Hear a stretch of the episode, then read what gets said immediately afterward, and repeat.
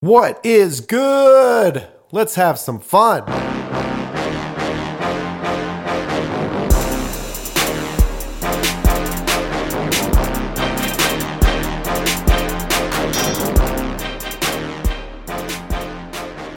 It's the Fundamism Podcast with your host, Paul J. Long, and all things fun. We'll let the fun begin. Woo! What is good, ladies and gentlemen, and welcome to the Fundamism Podcast. You are all in for a treat today.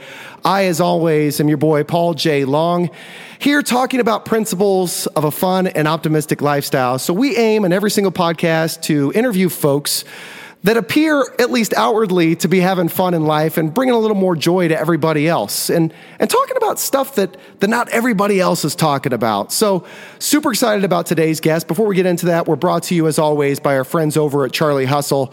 Charlie Hustle, an absolute ambassador to uh, Kansas City, but I would argue not as much of an ambassador as the gentleman that we have on the podcast today, president of the Negro Leagues Museum here in Kansas City, Mr. Bob Kendrick. How you doing today, Bob? Paul, I'm doing great, man. So so good to be on the show. Thanks Mm. for having me. Hey, listen, so Charlie Hustle, they do a great job in, in outfitting people with some fresh duds.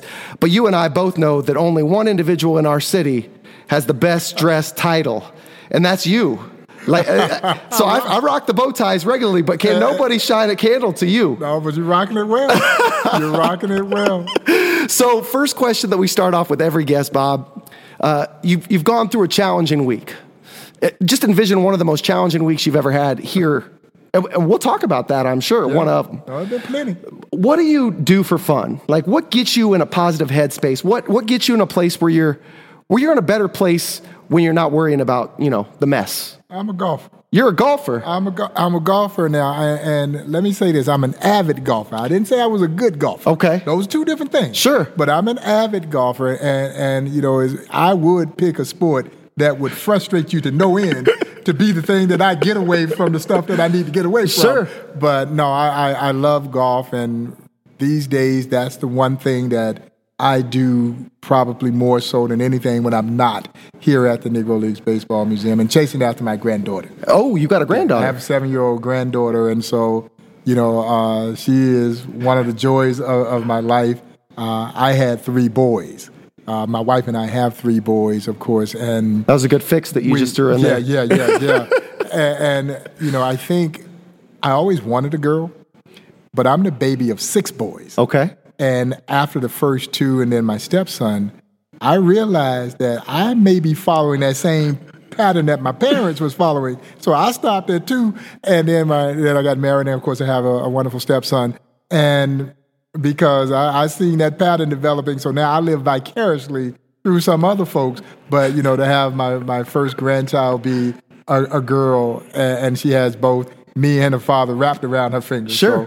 So, What's her name, if you don't mind me asking? Demi. Okay. Yeah, Demi What's the Rose. most uh, Demi Rose. Rose? Beautiful. What's the most memorable moment you've had with uh, little Demi Rose in the last month? Well, I tell you, she comes over, and I'm just the apple of her eye. Oh, You know, I, that, and that's a wonderful thing. You know, I, she for me, I can do no wrong Sure. in her eyes. Yep. And and I take great joy because she told her grandmother that you know my grandpa Bob is a mega star. And that's the at, truth. At seven years old, at seven years old, I was like, well, "Little girl, what you hear about megastar?" so in her eyes, I'm a megastar, no Hey. Uh, matter what other per- people might think. but in Demi's eyes, her grandpa is a megastar. Uh, Mr. Kendrick, I would I would argue that, and you told me to call you Bob, so I'll get back to that. uh, I would argue that many folks, especially here in the Kansas City area, and I know m- many major league ball players, would classify you as a megastar too, and mainly it's because of your selflessness and your willingness to give to a bigger cause. So, before we get into a little bit more about what makes you tick and, and all the wonderful stories that you got for days, tell us a little bit about your background and what, what where are we at? Because this is gorgeous. Yeah, we're sitting on the field of legends here at the Negro Leagues Baseball Museum, and the field is the centerpiece of the Negro Leagues Baseball Museum. And I'm biased. I'm going to say that right off the bat. I am biased, but I think it is one of the most amazing displays in any museum anywhere in the world. when people walk into this space and they look into the eyes of these life size statues, you feel it. That's true. Yeah, you feel it, whether you are a baseball fan or not. And, and one of my favorite memories, 1997, when we had the grand opening of the new museum where we are now. And you were a volunteer at this point? Uh, and at that time, I'm still a volunteer. Okay. Still a volunteer. And we had organized what became one of the largest grand opening celebrations in Kansas City history. And my dear friend, the Wizard of Oz, Ozzie Smith, yes, sir, is here at the Negro Leagues Museum participating in that grand opening celebration. And when he walked out on this field, he said it was one of the most eeriest feelings he ever had. It was very emotional for him because Paul, he understood that he stood on the shoulders mm. of these immortal athletes so that he could become the wizard, so that he could have this Hall of Fame career. It's no ands, ifs, but about it. It doesn't happen had it not been for these heroes of the Negro League. If you are of African American or Hispanic descent, you don't play in the major leagues had it not been for these legendary athletes. Sure. And he understood that. And so when he walked in and he looked in the eyes of Ray Dandridge, who we're sitting next to, or over there in left field, another fellow St. Louis and cool Papa Bell, you know, the respect there. You respect what they were able to do in the face of adversity, but you also admire the great talent that these, these players possessed. They were stars and would have been stars in any league. And, and so for me, when the current day major leaguers come here, that's the thing that we talk about. We talk about passion. Yeah, and that's the thing that is kind of unifying. Mm. That's the bond that they share with these players from the Negro Leagues. We've moved beyond a segregated society, but the one common denominator is love of the game. Love of the game. Yeah, and, and, I think sometimes we don't think the current players love the game the way they did back then. Sure. Because we kind of relate everything to money. That's true. Yeah, we look at how much money they make. Right. Uh-huh. But these young athletes love the game of baseball just as much as anybody else.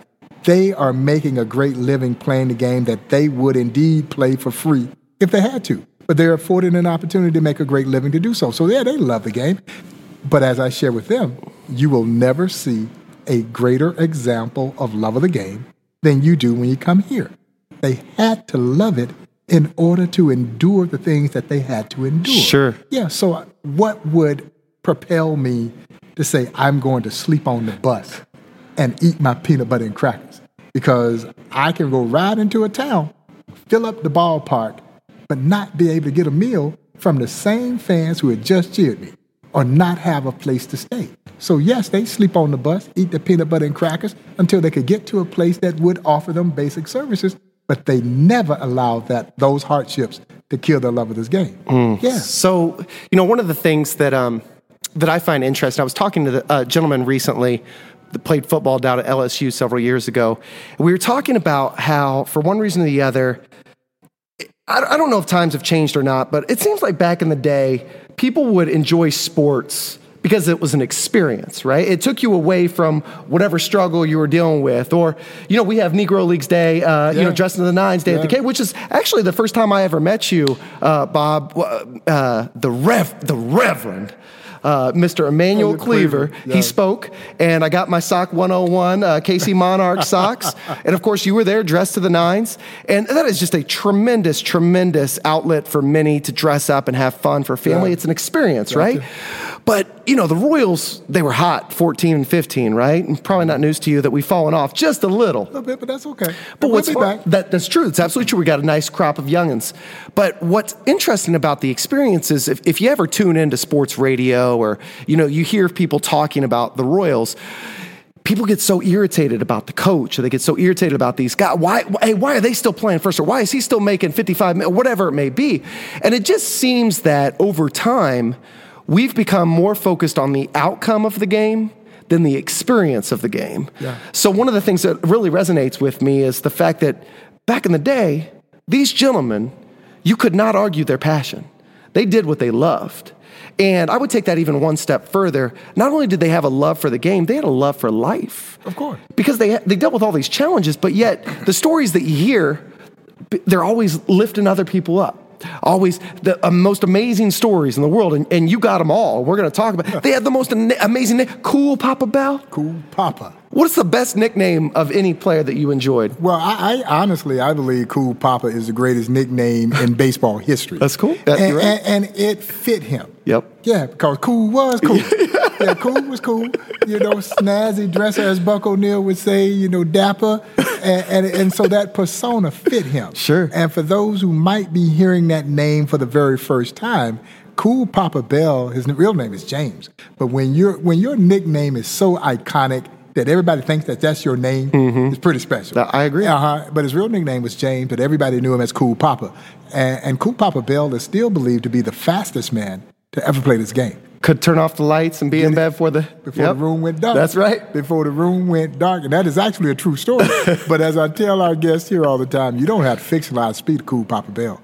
Cool Papa Bell once stole 175 bases in a less than 200 game season. What? He twice, honest to God's truth, twice scored from first base on a bunt in exhibition games against Major League All Stars. Plays like the bunt and run, hit and run, created, perfected in the Negro League. Wow. Later picked up by Major League Baseball. I did not know that. Now, Cool was special. Cool was special. He wasn't just a great base stealer, he was a great base runner.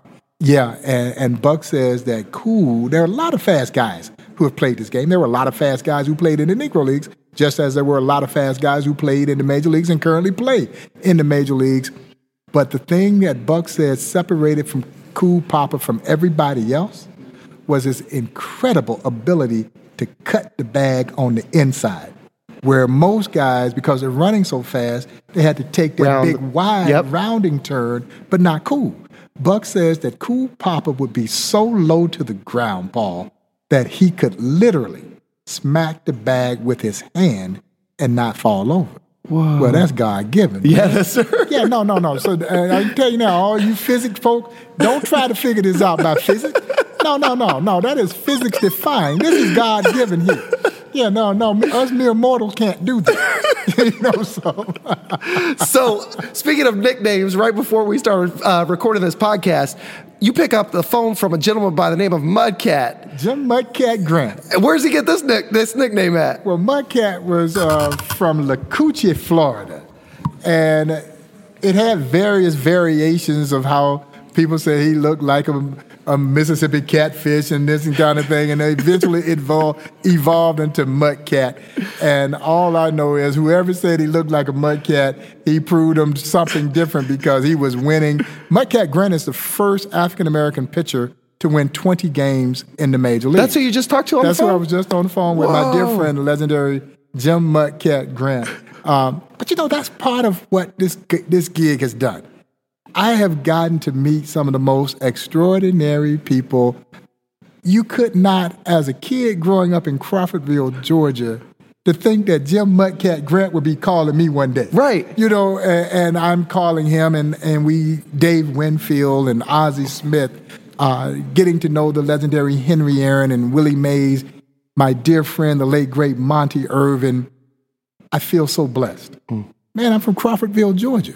Crawfordville, Georgia is about as big as this museum. Sure. You know, it had about 500 people in it. Wow. I'm just a country boy. Right. You know, so it, it has been a tremendous blessing to get to do what I do and, and absolutely love the work that we do here at the Negro Leagues Baseball Museum. And it has afforded me an opportunity to meet some of the most amazing people that I could have never, as a child, ever dreamed of meeting.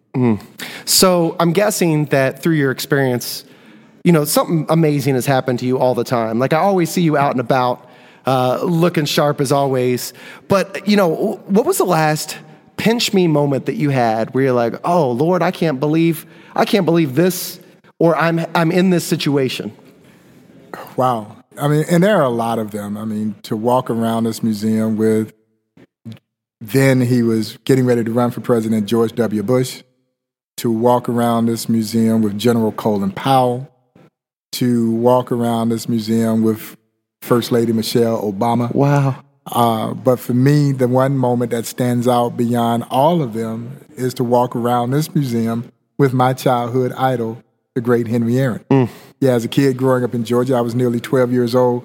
when when Aaron broke Ruth's record. It was a record that people thought would never be broken, and the fact that this black man in the South was about to break what many be, believe to be the most hallowed record in, in sports history, and the the pain and turmoil that it generated from a racial standpoint in our country. I remember even in my little town of Crawfordville, which was predominantly African American, but there was still segregation even as a kid growing up in the 60s into the 70s. It was still very much a segregated little small rural town in Georgia, and there were those, you know, the old black men would sit on one side of the street mm. around the corner, and the older white men would sit on the other side of the sure. street around the corner, and you saw that. But as a kid, you don't pay it that much attention because that's just the way it is. Right. I remember going in through the back door of the little cafe in Crawfordville, but you didn't really question it because that was just the way that it was. You didn't have anything to compare it to. You, you didn't have anything to compare. Right. It. And the cook was going to be black, and she was going to take care of you when you got back there. Right. But they had a little little isolated couple of booths in the very back in the little cafe, and but you know I was almost twelve when when when Henry Aaron broke the record, and uh, I remember very vividly. I'm circling the bases in my mother's living room with my childhood idol when he hit record home run 715. So the old couch was first base, the TV right. was second base, the other little couch was third base, and her recliner was home plate. And so as as Henry Aaron is circling the bases in Fulton County Stadium, I'm circling the bases in Crawfordville, Georgia. So fast forward to 1999, Major League Baseball is celebrating his 25 years of him breaking that record. Hmm. You think about it. It took him 25 years before he finally got to enjoy what many believe to be the most prestigious accomplishment in sports history because of the painful nature of that, that time when his family was in hiding and he was getting death threats, bags of mail that threatened he and his family's life, and uh, how he handled it so graciously. And, and so they're celebrating 25 years of him breaking Ruth's record. And so he's doing his Major League Baseball tour. The Royals bring him to Kansas City. Well, as fate would have it, old Buck is out of town. So I get the assignment of touring my childhood idol through the Negro Leagues Baseball Museum. That's divine intervention. Oh, Paul, I was a nervous wreck. It is the only time that I've ever been starstruck. Really? And I'm still starstruck because I'm always reduced to that 12 year old kid. Yes. Every time I'm in the presence of the great Henry Aaron. Wow. And so they mic me up. We've got a throng of media following us, and I am escorting Henry Aaron and his wife Billye through the museum. Well, afterwards, we go over to the Gem Theater right across the street from the museum. They've got a public program that was hosted by my good friends Joe Posnanski and Jason Whitlock. Yes, sir. I think a lot of times people forget we had two of the top national sports columnists writing for the Kansas City Star. That's true. Yes, sir. and sir. Joe Pos and, and Jason Whitlock. And they do a public program. The Gem theater is filled to the rafters. And it was an amazing conversation. And then afterwards, I go up to the upstairs conference room in the Gem theater, and Hank Aaron, his wife Billye, and I are enjoying a platter of Gates barbecue ribs. it doesn't get any better no, than that not. for me. Hanging out with my childhood idol and eating ribs with yes, my sir. childhood idol, that by far is the greatest day in baseball for me. Oh Nothing goodness. will top that, but that's the beauty of baseball. Whoever your favorite player is as a child, likely will be your favorite player for the rest of your life. Sure. And so, in my mind, there will never be another baseball player better than Henry Aaron even if they are better than Henry Aaron, they still won't be better than Henry Aaron sure. in my eyes. Because you but have all those experiences yeah, to solidify that as and, well. And, and, that's baseball. Yes, sir. That, that is baseball. But that by far, you know, no disrespect to the president and, and Mrs. Obama and all the other plethora of political dignitaries and athletes that we've hosted here. They're not Hank Aaron. Not, not in this old country boy's eyes. You know what's funny about that? They'd probably say the same thing, though you know, because yeah. he, he, was a legend, right? Yeah. And still is to this day. You know, one of the things that we talk a lot about uh, here on the podcast is just, you know, getting out of whatever mental space that you don't want to be in, right? Because yeah. so many times when you're faced with challenge, it's easy to stay in that rut and only yeah. focus on the stuff that's not working. And so one of the things that you said, uh, I would love to, I would love to just provoke some thought in our listeners today. So, if you're listening to this podcast, think about an individual in your life that if you met, you'd be absolutely starstruck and why. I want you to go and share that story or that individual with uh, a friend, a spouse, a loved one, whoever it may be, a coworker. Have a conversation about who you would be starstruck to meet. That's an amazing story. Yeah, yeah. Uh, I got to think about that one for myself. But I think that that's an awesome segue into Buck O'Neil. Yeah. And the reason why I think it's awesome is because, uh, again, everybody out in the world is dealing with struggle. And, I, and I'm never here to downplay anybody's struggle. But the honest to God's truth is somebody in this world always has it worse than you. Absolutely. And quite honestly, they're probably handling it just a little bit better. Yeah. So when you talk about these stories of uh, death threats and hate mail and all this stuff, I mean, I don't think there's a lot of folks that can relate that are listening to this podcast right now. So, in your experience with one of the finest gentlemen on the planet ever, uh, Mr. Buck O'Neil. did you ever have conversations about how he dealt with that stuff and, and, and what role uh, mentally it played on him? Of course, of course. And, and he talked about it. And, you know, Buck was, as I mentioned off air, was the consummate glass half full guy. Yes, sir. While others saw the hardships, he saw the joy. Yeah, while others saw the arduous and long board, bus rides, Buck saying, I'm seeing the countryside. Yeah, and, and, so he always seemed to see life through a little bit different lens than a lot of other people.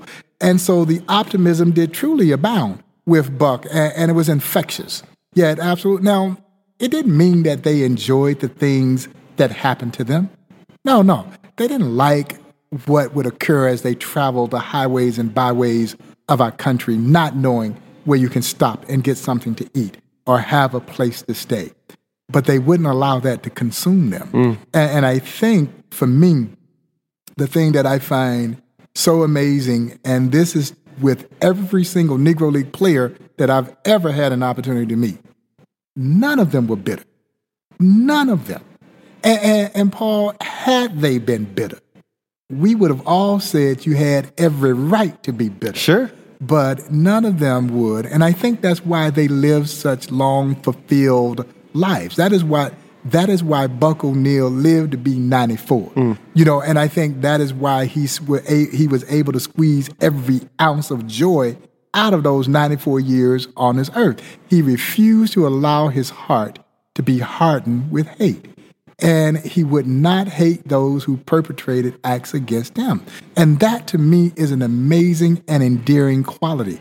And for Buck O'Neil, it goes back to a simple thing that his father told him when he was a little boy treat every man the way you want to be treated. The golden rule. That's it. Man, we all know the golden rule. Sure. But we don't all live the golden rule. Yes, sir. And Buck took something that his daddy said to him as a boy and that carried him throughout the rest of his life. It was the guiding principle for him throughout the rest of his illustrious life.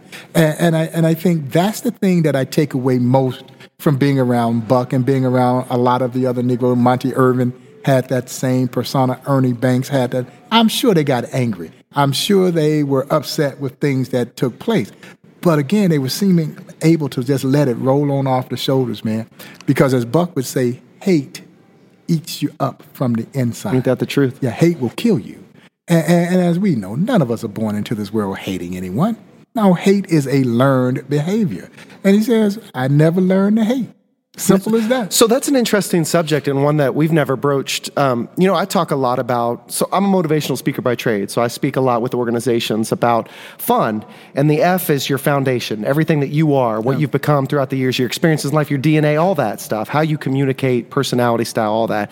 The U is understanding others' perspectives. So how do you, how do you create meaningful interactions and how do you show a genuine interest in other? What types of questions do you ask to, to ensure that people feel like you genuinely care? And the N is, is next steps. You know, Dale Carnegie once said the largest room in the world is a room for improvement. So no matter how great you are, you could all get just a Absolutely. little bit better, right? So um, when I'm thinking about what you just said, no one's born with hate in their heart. You know, oftentimes when we talk about foundation, I believe that our experiences in life shape our belief system. Mm-hmm. And that belief system drives our behaviors, and ultimately, those behaviors drive our emotions. So, ideally, if you've ever had a bad day, you could trace that bad day all the way back to a specific experience that drove yeah. that. So, my question to you is when you say that no one is ever born with hate in their heart, You think it's all a learned, uh, a learned behavior. So that's upbringing. That's uh, upbringing. That's, it. that's exactly it. You take a room full of kids, put them out on the playground. What do they do? They play. Yes, sir. Yes, Yeah, sir. They That's the beauty not- of sports, that- too, right? well, it, it unified us Yes, in, in ways that other things in our society really didn't. But kids don't see color. Hmm. No, they don't see color. They just see other kids. And it's only until they are brought up into this world that someone teaches them to hate you because you're this, or to hate me because I'm that. You know, and, and so if we didn't teach hate, there would be no hate. Yes, sir. Yeah, I think innately we know right from wrong. Sure. Yeah, there's something innate in us that kind of helps us know right from wrong. But unfortunately, you still have those who teach hate. You teach someone to not like someone because of their religious background. Hmm. You teach someone to not like someone because of the color of their skin. Uh, you treat you teach someone to not like someone because of their sexuality. Yes. You know, and, and so it is unfortunate. I hope that as a society, we will continue to evolve and move away from teaching hate, um, which is why I think this story is so mightily and vitally important. Because I just transcribed to the belief that the more we know about one another, the easier it is for us to get along with one another. Agreed. And, and I think, Paul, what we find is that we have far more similarities than we do differences. Yes, sir. But our differences are not things that we should be running away from. We should be embracing them. Those are the things that make us unique. But we're so scared to humans, talk but about We're them. scared of differences. Mm. We're scared. You don't look like me now. I'm scared of you. Yes. No, no, no. You shouldn't be that way. Right. No, no. And, and and so I hope that as a society, we will continue to evolve and grow. And so what we've taken the premise of baseball, and, and there's a wonderful poster in our shop that I think brings it home full circle. The poster says 440 feet is 440 feet, no matter what color your skin is. Whoa. Yeah. To think that these athletes couldn't play baseball because they were black. Right. Yeah. I mean, come on now. That got to be, that, I mean, that come got on to be, that got to be the dumbest thing ever. Yeah. Oh man. Well, listen. You know what I found, and this isn't a knock on anybody, except it is. The hateful people aren't always the the, the sharpest tools no, in no, the shed. you no, know no, no, no. You know, and it's sad because it, you know it does. Heart, hate, hate just eats you up. Sure. You know, if you wake up every single day and you hating somebody you don't know, and you don't even know why you're hating them, Right. But you're just saying I'm supposed to hate this individual. Something wrong. That's true. It's something wrong. So have you then? Because so you have you've made it you've made it a lifelong journey Yeah. um, to support Black heritage and and the history. And forgive me if is that is that correct? I mean, essentially, I mean through the story of the Negro Leagues, Oh, it's yeah. it's It it's exposing individuals to a culture that not everybody has experienced. it became a passion. But you know, even more, and, and I always couch this in this manner the story of the Negro Leagues is not an African American story, it is an all American story. This is the kind of story that we love in this That's country. true. Because this story is about pride, is about passion, is about perseverance. It is about the refusal to accept the notion that you're unfit to do anything. So I'll show you. Yeah, and it's all based on one simple principle. You won't let me play with you, then I'll just create a league of my own. But that is the American way. Right. Yeah, that's that's everything that America prides herself in, and the Negro Leagues embodies that triumphant, fighting American spirit. And that's why people, when they come here, they fall in love with this story. But what not to love about this story? Hmm. Yeah, you know, the belief in yourself, the determination, the perseverance, the passion, the courage to go on when others say you can't. Right. I'll show you I can. Yeah. And that's what America that's what makes America so special. And I tell people all the time, this story embodies the American spirit unlike any story in the annals of American history. And and that's why it's such a triumphant story. There's nothing sad about this story. I do think people expect to be introduced to a sad, somber story because we obviously know that this story is anchored in the ugliness of American segregation. Yes, sir. A horrible chapter in this country's history. But again, out of segregation, rose this wonderful story of triumph and conquest. Hmm. Yeah. And, and that's what, and then alongside these tremendously gifted and talented baseball players. Yeah, man, you meet some of the greatest baseball players to ever put on a baseball uniform. We almost de emphasize the baseball players because for us, it's a given that you're going to meet some of the best to ever play. But it's the story that has escaped us. Yeah, it's the story that had escaped the pages of American history books, which is why countless generations of us could go through our formal educations without knowing one of the most significant chapters, not in baseball history, but in American history, and that's the rich and compelling story of the Negro League. My goodness. They couldn't have selected a better uh, ambassador. so I have just so many questions, and I always look at the clock and I'm like, oh my gosh, we got we got about 20 more minutes here. So I, I, so first of all, one of the things that really stuck out to me is, oh, I can't play your game. Or you won't let me play with you? Okay, well, we'll create a league of our own, right? and there's so many folks out there that get so infatuated with being accepted by yeah. others, right? Yeah. I, I, mean, just think about every day when you get dressed, you look in the mirror. It's not always, damn, I look good. It's, oh, I wonder what they're going to think yeah. of me, right? And so hearing you say that, it's just so refreshing because I just I often wonder how liberating, how great people would feel if they could just remove their ego and the fear of what everybody else thinks of them and just enjoy themselves. And that's what I heard you say just now. But but to take that one step further, you talked about this all-American story. Yeah. You know how many wonderful stories there are out in the world today that for one reason or the other aren't told? Haven't been told. Not only are they not told, some people just don't have the ability to tell them. Yeah. So my question to you is, you are a tremendous storyteller. One of the best I've ever heard. Not news to you, because that's why everybody's always asking you to be on their podcast or be an interview or whatever it may be. Is this something that you were born with, the ability to tell a story, or tell me about that? Honestly, I don't know where it came from. I really don't. Well, I do know where it came from. I, I, I take that back because it came from Buck and it came from being around Buck and Monte Irvin, the guys that I got an opportunity to meet. And storytelling is such a big part of African American culture because most of African American history has never been documented in history books. So it was your grandfather, your grandmother sitting you down at their knee, at their feet, and then telling you about this piece of history you know, Buck telling us you should have seen Josh Gibson. You see, should have seen Cool Papa Bell. You should have seen Satchel. And uh, me being around Buck, I think helped me learn how to tell stories. Because no matter how many times Buck O'Neil told a story, he was going to tell it to you like it was the first time he ever told it. And I think for those of us who ascribe to be storytellers, the greatest compliment that you can ever receive is someone saying, I felt like I was there. Sure. Because what you're trying to do is paint a picture. Yes. And so when I give the tour, it is a very immersive experience. I'm tired by the time that I'm done because I want you to feel it. Yes. I want you to feel like you were there. Right. And, and that requires a lot of energy and it's a lot of effort and but I, I relish in doing that. And and I think now when I tell these stories, I guess in my mind and in my heart, it is keeping Buck O'Neil alive. It is keeping Monte Irvin alive. Sure. It is keeping all these wonderful people, Mamie Peanut Johnson, and all these wonderful people that I've gotten an opportunity to meet and learn from. And I draw strength from them, inspiration from them, and I get to keep their stories alive.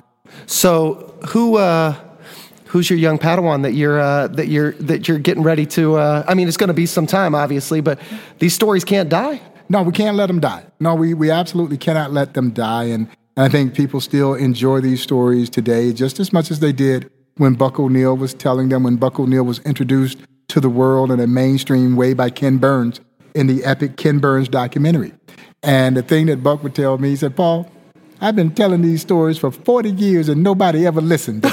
and and Ken Burns gave him a platform, and people listened, and they fell in love with Buck O'Neil. He was 82 years young at that time, and I'll never forget the headline in the Kansas City Star says, a star is born at 82. Wow. Yeah, when the rest of us would be A shutting megastar. it down. A megastar. yes, yes. Uh, uh, when the rest of us would have been shutting it down, ready to shut it down, it jettisoned an, an entirely new career for Buck. He may have become more famous after his playing days than he was when he was a star playing for the Kansas City Monarchs. And, and but that's the beauty, and he was able to capture that moment. And God blessed him to live for another 12 years, where he got to gallivant all across this country, preaching the gospel of the Negro Leagues and the virtues of his museum to any and everybody who would listen. You know, when you go back and look at the Ken Burns documentary, what, what grabs you was this very charming, gentle man telling these wonderful stories to baseball fans that they'd never heard before. Mm. And Paul, he did it with a twinkle in his eye and a smile that lit up the screen. And America literally fell in love with Buck O'Neil. That's true. I know I did, and uh, I, there's a, there's quite a few listeners I'm certain that have never heard of Buck O'Neil or know the story of him. So, uh, just briefly, Yeah. uh, what would you say? Obviously, his his shining accomplishment was this, This museum, no question. And so, what drove him to create this beauty? The same thing that I think we all aspire to, not to be forgotten. Mm. Yeah. He didn't want these heroes of the Negro Leagues to ever be forgotten. He wanted the story to live on. And in the final equation, I think that's what we all want. Sure. We want people to remember us. That's true. And that's what museums do. Yep. We, we keep them alive, we keep their stories alive. And he was very proud of what they had accomplished in building a league of their own and showing the world that they could play this game as well as anyone ever played this game. And as I tell the people who come here, our story is not about the adversity. It's so easy to dwell on the hardships, the difficulties of those times. But rather, our story is about what they did to overcome the adversity. Yes, sir. That's the real story. Right. Yeah, these athletes never cried about the social injustice. They went out and did something about it. And, and that, to me, is what makes it so compelling and so awe inspiring. And, and Buck wanted that story to live on because the fear was that the story of the Negro Leagues was going to die when that last Negro Leaguer left the face of this earth. This story was on the verge of extinction if it's not for the Negro Leagues Baseball Museum. Yeah, it was going to die. It was going to die. This story is too precious. It is too compelling, too inspirational to allow it to die when that last Negro Leaguer leaves the face of this earth. As I tell our guests all the time, the Negro Leagues Museum doesn't need to survive. It has to survive hmm. so that we don't lose this. It's too much here. It is too much here. So when our young people come here, they not only gain an, an educational experience, they draw inspiration from what these athletes were able to do in the face of adversity. Yes, sir. Yeah. And I feel it too. And I feel it through your passion. And I think that the the one thing that you just said that really resonated with me, amongst many other things, obviously, is is I feel like you just kind of captured the whole reason why I asked you to be a guest today. Hmm. and so specifically, everybody's going through something. Everybody's dealt with challenge or whatever. But you said this isn't this isn't a story of the struggle.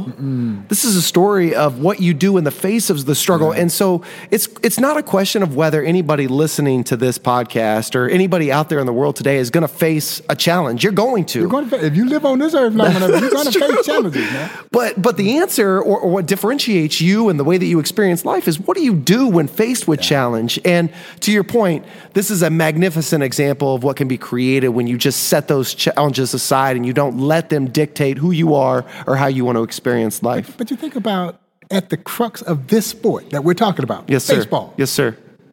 failure. Yeah, failure is what this sport is all about. That's true. You're going to fail more times than you succeed in this sport.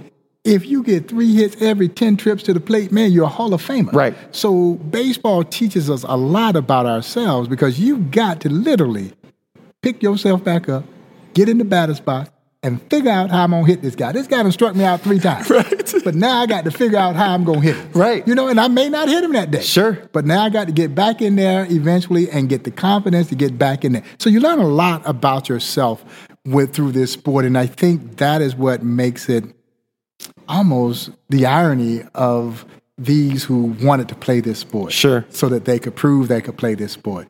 And, and so, yeah, that's all part of what this story is all about. It mirrors life in many respects, and we're all going to be faced with challenges. There are days, man, when things don't go your way. You know, I, am out there trying to raise money, and people tell you no. Right. Yeah, and they tell you no, and you're feeling a little sorry for yourself. You want to lick your wounds and that kind of thing. But you know, you can't do that. You got to get right back in the batter's box. And I got to go figure out now how I can get the next guy to tell me yes. Yes. Yes, we will support what you're doing. Yes, we believe in what you're doing. We understand why this is so important. And so that's all part of it. I tell people all the time there are days when I don't believe that I get paid to do what I do. Right. There are some other days when they don't pay me enough to do what I do. But fortunately for me, there are more of the former than the latter. Sure. It is truly a labor of love. It is not only for me, but I think for our entire team here at the Negro Leagues Baseball Museum because it's something that you said in your intro.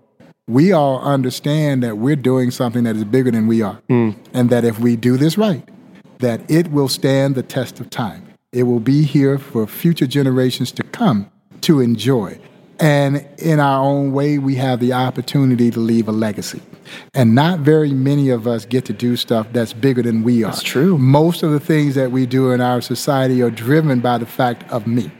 There's a meism kind of in the way. We always are looking to acquire as much stuff as we can. We want to generate as much money as we possibly can. And that's human nature, I understand. It's ego. You want to take care of your families, you need to do these kinds right. of things. But I love the fact that we're all driven here by leaving something back that will be left here for others to enjoy. Mm. That motivates each and every one of us. And for me, the fact that I want to build upon what Buck O'Neill left us. Yes, sir. Yeah, I don't want it to fall. I don't want it. I want it to live on. And I hope that when my granddaughter has children, she'll come by here and say, you know, your great grandfather had something to do with this place. She's yeah. gonna say he's a megastar. Yeah, your great grandfather was a megastar. so, you know, we talk a lot. Man, I came into this conversation, Bob, and I said to myself, You're an individual, you're such a phenomenal storyteller. You got such a phenomenal story, and you're just such a wonderful ambassador that I'm sure you find yourself talking about this museum and Buck O'Neil uh, far more than you ever get to talk about yourself. And so, and, and, that probably that's comfortable for you. Yeah. But for somebody like me, I look at that and I'm like, I want to know Bob. Like yeah. he's a tremendous guy. I want to know. Yeah. I want to. I want to know what makes him tick. And so, specifically, you talked about dealing with challenges in life, and we all face it and all that. And there's still hate out there. Uh, I got a couple questions for you related to hate. So recently, and I think it was June of this year, you know, you were yeah. faced and, and, and the museum was faced with a challenge. Tell the, tell the audience a little bit about that late June of this year, the museum had been working on a wonderful expansion project to build the Buck O'Neil Education and Research Center in the site of the Paseo YMCA. Well, the Paseo YMCA is the birthplace of the Negro Leagues. That's where the leagues were formed in 1920. Andrew Rube Foster led a contingent of eight independent black baseball owners into that very building, and out of that meeting came the birth of the Negro National League, the first successful organized black baseball league. Well, the old Paseo YMCA had been abandoned since the early to mid 1970s. And so the museum acquired that property a number of years ago and then set out to redevelop that property and convert that old historic landmark into an education and research center in memory of my friend, the late great John Jordan Buck O'Neil. And so we had restored the exterior, we had gutted the interior, started the interior design phase of it, and had basically finished the first floor of that building. Well, in late June of this year, someone decided that they would go into the building, cut a mainline water pipe, and deliberately flooded the building, creating about a half million dollars mm. worth of damage in the building. And I'll be honest, it knocked the wind out of my sails. What does that uh, look like for you? Because you're like that guy that I know. Uh, you're know. always. It looks like you're always happy. So when yeah. someone knocks the, the, wind out of your sails, what does that look like for you? Well, at that particular time, because uh, initially we didn't know that it had been deliberately done. Sure. You know, you're thinking that a water pipe had burst and you're still feeling pretty bad about, yeah. about yourself. But you know, again, accidents occur. It happens. Yeah, accidents occur. But once you found out that it was deliberate, mm. it did. It just really hurt that much that someone would be so malicious that they would create such a heinous act for, on a property that everybody was excited about. The community was excited because we had ridded the community of this eyesore, a place that had been uh, vacant that was harboring illicit activity. Vagrants were living there. And, and, we had taken that all away and beautified, and it was the only blighted building on the Paseo. The Paseo is a majestic boulevard. Mm. And this was the only blighted building on the Paseo. We had eradicated that, and everybody was so much looking forward to seeing what the final uh, results of this building were going to be. And then somebody goes in and deliberately does this and causes a tremendous amount of damage. You know, with the mindset, I think, of trying to destroy the, the project altogether. And so at that point in time, man, you're ready to wave the white flag on humanity. Oh. Yeah, you know, you're ready to give up because you yeah. think, man, I mean, this is about as low as it gets for me. I think it ranks up there with probably the two or three most disappointing days in my life, wow. personally and professionally, when that happened. Probably number one is the day that Buck O'Neil didn't get in the Hall of Fame. Could see that. That that hurt me tremendously, as it did a lot of people around this country. But when I walked in and we find out that the pipe had been cut and that someone had turned the water on and deliberately flooded the building, at that point you are kind of ready to wave the white flag. You're saying to yourself, okay, man, you know, this is it. People will just do some despicable things.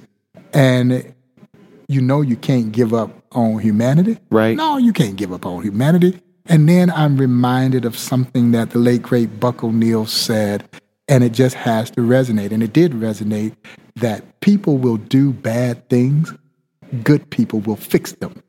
And the good people started to come to the forefront.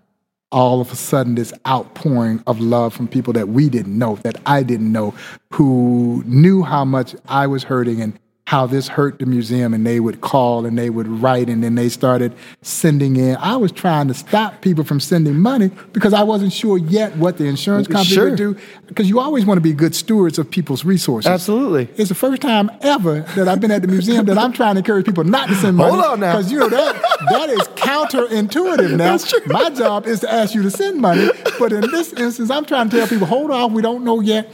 And yet people continue to send dollars. Sure. Little league teams, kids sending in $5, $10. People were doing special events around the country, people I never knew, but they wanted to do something to help fix this.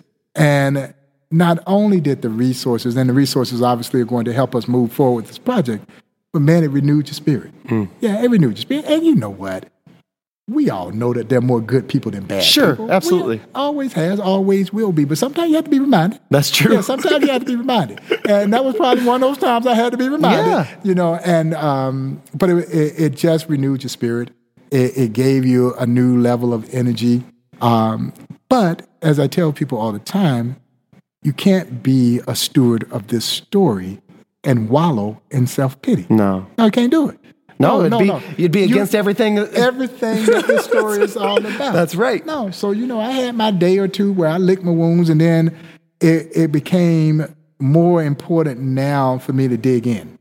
And now there's an even greater resolve because you never want the hater to have the last word. Mm-hmm. No, no. Uh-uh. So now there's an even greater resolve to finish Buck's dream. Yeah, to get this education and research center that he so desperately wanted to have that would help introduce young people not only to this story, but the life lessons that stem from this story. Sure. And, and we're just even more determined now to get it done. So, yeah, it, it was a little bit of a speed bump, but that's all. Sounds like uh, the the humanity of others lifted you up. Oh, of course. when you question the you humanity of others, you start right? Question, absolutely. you start to question, and then maybe it's a higher power. I don't know. Yes. Again, for those who sure. believe yeah, yeah. in divine intervention, sure.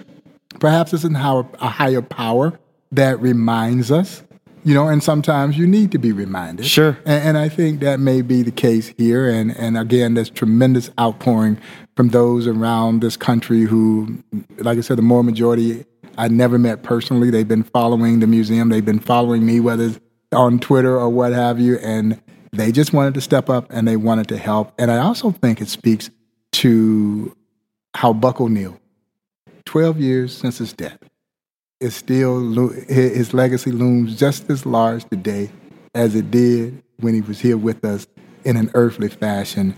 And, and, that means the world to me. I think it means the world to all of us here at the Negro Leagues Baseball Museum. I don't want people to ever forget Buck O'Neil. And uh, hopefully, if we continue to do what we need to do, they won't forget Buck O'Neil. And if we get this building that will bear his name, there's no way for you to get forget Buck O'Neil. Well, when all we those things remove are those important. words "if" and we just make them happen, because I know with you at the helm, Yeah, it's gonna happen. These stories aren't going to die, No. and it's going to happen. Yeah, it's so, gonna uh, Mr. Kendrick, I, I just got to tell you, I admire you a great deal. Um, remove the Negro Leagues. Yeah. I I just think that you're one of the most tremendous individuals on the planet.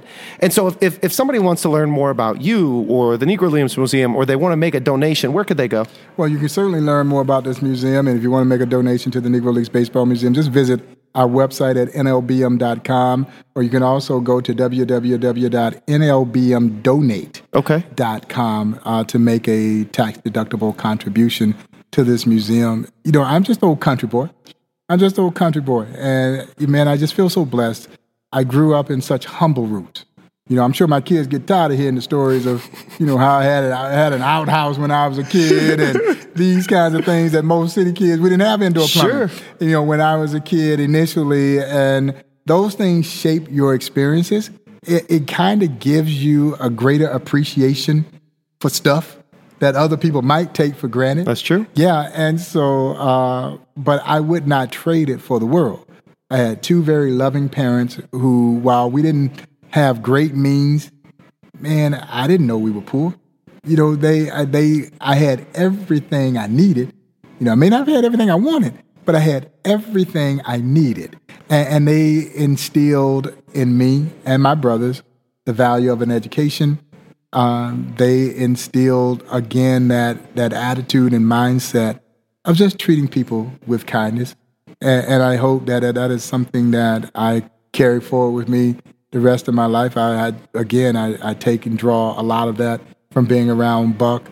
Uh, you don't ever really quite understand why God puts you in places where He puts you and the people that cross your life, good and bad, for a reason. Most definitely. Yeah, all for a reason. You Yes, draw sir. something from every single That's- incident that's the truth. that happens. Yeah. That's your foundation. And uh, I, I think ultimately we could sit here. You know, I, I was telling you I was talking to Joel Goldberg before Yeah, coming in here. He just did a podcast with you. He's a Royals broadcaster. And he said, Paul, you're doing the Lord's work. He said, we can't talk to Bob Kendrick enough. I mean, we give him a microphone and there's still not enough time or stories that would come out. I would love to have you again and talk more about Yeah, we some of the that- yeah, no, amazing no, stories man. that have happened. Because we didn't even. We didn't get chance to do that today. so, from the bottom of my heart, I'd like to say thank you. As a token of my appreciation, I got a book dropping November 13th. I'm going to give you a copy, and I'm going to make a personal donation for $250 to the Negro Leagues Museum. I know it's not a lot. Hey, man, no, every dollar counts. And November 13th Yes, sir. is Buck O'Neil's 107th birthday. Happy birthday, Buck. What is that? And, and I know he would appreciate that donation